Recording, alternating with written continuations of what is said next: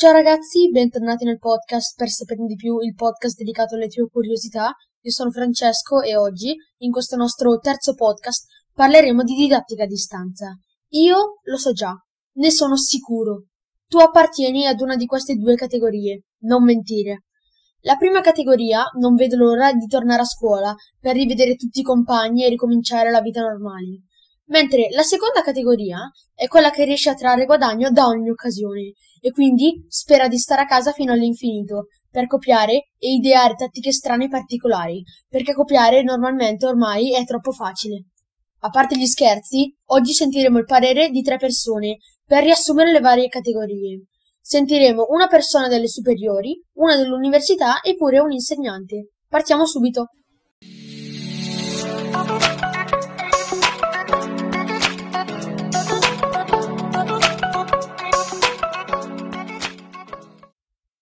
Incominciamo subito con il primo ospite. Ciao, presentati e raccontaci la tua esperienza in didattica a distanza. Ciao, sono Daniele e sono uno studente del quinto anno dell'Istituto Superiore Belotti di Bergamo.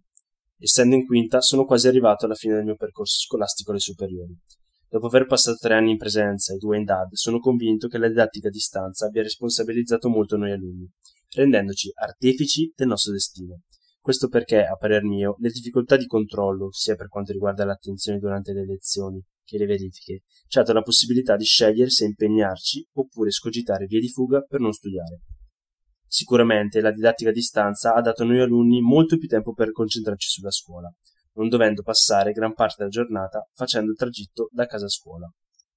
Con questo però non si può dire che la DAD abbia avuto effetti positivi sullo studio, Almeno per quanto riguarda me, nonostante avessi molto più tempo per studiare, essere costretto a stare chiuso in casa, non poter interagire con i miei compagni non poter seguire le mie passioni, mi ha reso molto più svogliato e insofferente. L'ultima considerazione da fare a proposito della didattica a distanza è il gap che si è formato tra la formazione che avevamo in presenza e quella che abbiamo avuto a casa. Nonostante l'utilizzo, per chi ha potuto, di dispositivi elettronici all'avanguardia, le lezioni in presenza, secondo me, non potranno mai essere sostituite. A parer mio, noi giovani siamo stati più colpiti dalla pandemia. Dover tagliare tutti i rapporti sociali e la non possibilità di seguire le nostre passioni ci ha notevolmente colpito. Purtroppo spesso capita che questa cosa non venga percepita dai professori e che essi non comprendano veramente le difficoltà che si creano in un ambiente a noi ostile. Situazioni di sfiducia, il professore che chiede di mostrare le mani durante le interrogazioni, oppure di fasciare gli occhi per non copiare, situazioni di sovraccarico di compiti, la tipica frase dato che non avete nient'altro da fare, rovinano completamente il rapporto tra alunno e professore e azzerano la già poca voglia di studiare. La mia considerazione sulla DAD è che essa sia stata una scoperta nuova e non sempre efficace, ma funzionale nel momento in cui gli studenti e gli insegnanti comprendono a vicenda le difficoltà createsi da essa. Accogliamo ora il nostro secondo ospite. Ciao, presentati e parlaci della tua esperienza in DAD. Ciao, sono Francesca e sono iscritta al terzo anno della Facoltà di Medicina e Chirurgia dell'Università di Genova. Ti ringrazio per avermi dato la possibilità di intervenire e ti ringrazio anche per avermi stimolato a riflettere sulla radicale rivoluzione che la mia vita universitaria ha subito a partire dal marzo 2020. Infatti dall'inizio dell'emergenza le nostre lezioni sono sempre state in modalità didattica a distanza il principale vantaggio che traggo da questa modalità è la flessibilità con cui posso organizzare il mio lavoro. Le lezioni non devono essere necessariamente seguite in diretta, vengono registrate e possono essere comodamente recuperate.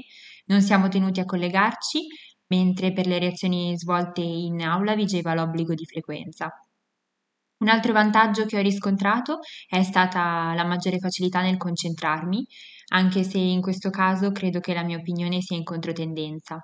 Da remoto mi isolo e mi focalizzo molto più facilmente sull'esposizione del professore. Nella lista dei vantaggi aggiungo sicuramente l'impulso che questa situazione ha dato allo sviluppo di competenze digitali di alunni e professori e aggiungerei anche l'oggettiva riduzione dei costi se non fosse che noi studenti non ne abbiamo beneficiato, pagando sempre le tasse annuali per intero. Nonostante sicuramente sia riuscita a trovare alcuni lati positivi, c'è per me un lato negativo che pesa molto di più, Secondo la mia sensibilità, infatti, non ci sono lati positivi che possano bilanciare in alcun modo le conseguenze dell'isolamento davanti a un dispositivo sul benessere psichico. Personalmente mi è molto mancato uno stimolo che le lezioni in presenza mi davano a socializzare, a instaurare rapporti interpersonali con i compagni di corso. Nel primo semestre di quest'anno, inoltre, avremmo dovuto frequentare un tirocinio in ospedale per iniziare a forgiare le nostre abilità pratiche. Questo tirocinio non solo non è stato fatto, ma purtroppo non sarà neanche recuperabile in futuro. Ciò eh, significa per noi un impoverimento del bagaglio culturale che pesa sicuramente ancora di più sugli studenti degli anni successivi. Questa mancanza ha generato in noi malcontento e insicurezze, anche per il fatto di non aver sentito alcun tipo di supporto da parte dall'Ateneo. Non siamo stati confortati e i comunicati sono stati rari e lapidari. Si è percepita poca considerazione anche da parte delle forze politiche e dei governi che si sono succeduti, nonostante mai come in questo periodo storico si sia visto quanto sia importante investire sulla formazione di nuovi medici. Grazie Francesca per l'intervento. Lasciamo ora che il nostro terzo ospite si presenti e che ci racconti come sta vivendo la DAD. Ciao, sono Laura, sono una studentessa di scienze della formazione primaria e sono al termine dei miei studi. Allo stesso tempo è da 5 anni che lavoro come insegnante nella scuola primaria e quest'anno lavoro a Villa d'Adda eh, in una seconda elementare.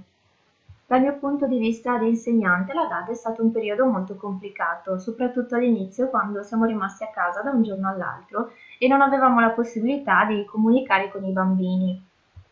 Abbiamo capito noi insegnanti che il nostro ruolo fin dall'inizio doveva essere quello di stare vicino ai bambini perché il periodo che stavamo vivendo non era per niente facile e che toccava a noi stare vicino a loro, rincuorarli e fargli capire che tutto sarebbe andato per il meglio. La difficoltà più grande per me insegnante, ma allo stesso tempo penso che sia lo svantaggio più grosso della DAT, sia la mancanza di relazione che c'è sia tra me insegnante con i bambini, sia eh, tra i loro stessi, tra i pari.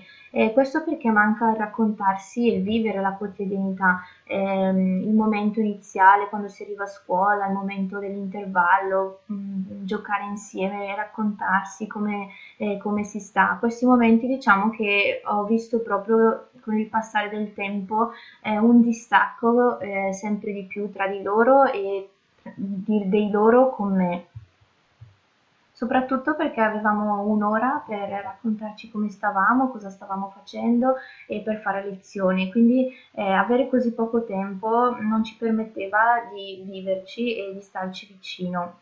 Io come insegnante quindi mi sono messa in gioco e mi sono tirata sulle maniche per trovare le strategie migliori per stare il più possibile vicino ai miei alunni e di vivere con loro la quotidianità, tanto che mi hanno fatto entrare nelle loro case, mi hanno mostrato i loro giochi, mi hanno mostrato le loro stanze, il loro giardino, eh, i loro animali domestici e questo momento è stato un momento di condivisione molto bello che ad esempio nelle aule e tra, li, tra i banchi questi momenti non potevano esserci, invece è stata una bella occasione di condivisione. Quindi questo momento di lockdown sicuramente è stato più facile e più bello grazie a loro. Dopo l'esperienza di questi tre fantastici ospiti di oggi, che ci hanno parlato dei loro punti di vista e del loro modo di vivere la didattica a distanza, spero che il podcast di oggi vi sia piaciuto. Noi ci vediamo nel prossimo episodio dove parleremo dell'ansia in tutte le sue forme e vi racconterò anche la mia esperienza. Detto questo, vi ricordo di seguirmi su Instagram sulla pagina per saperne di più.podcast in modo da rimanere sempre aggiornati su tutti i podcast in anteprima. Spero che questo video vi abbia sorpreso ed incuriosito. Detto questo, ci vediamo in un prossimo podcast tra sette giorni. Ciao!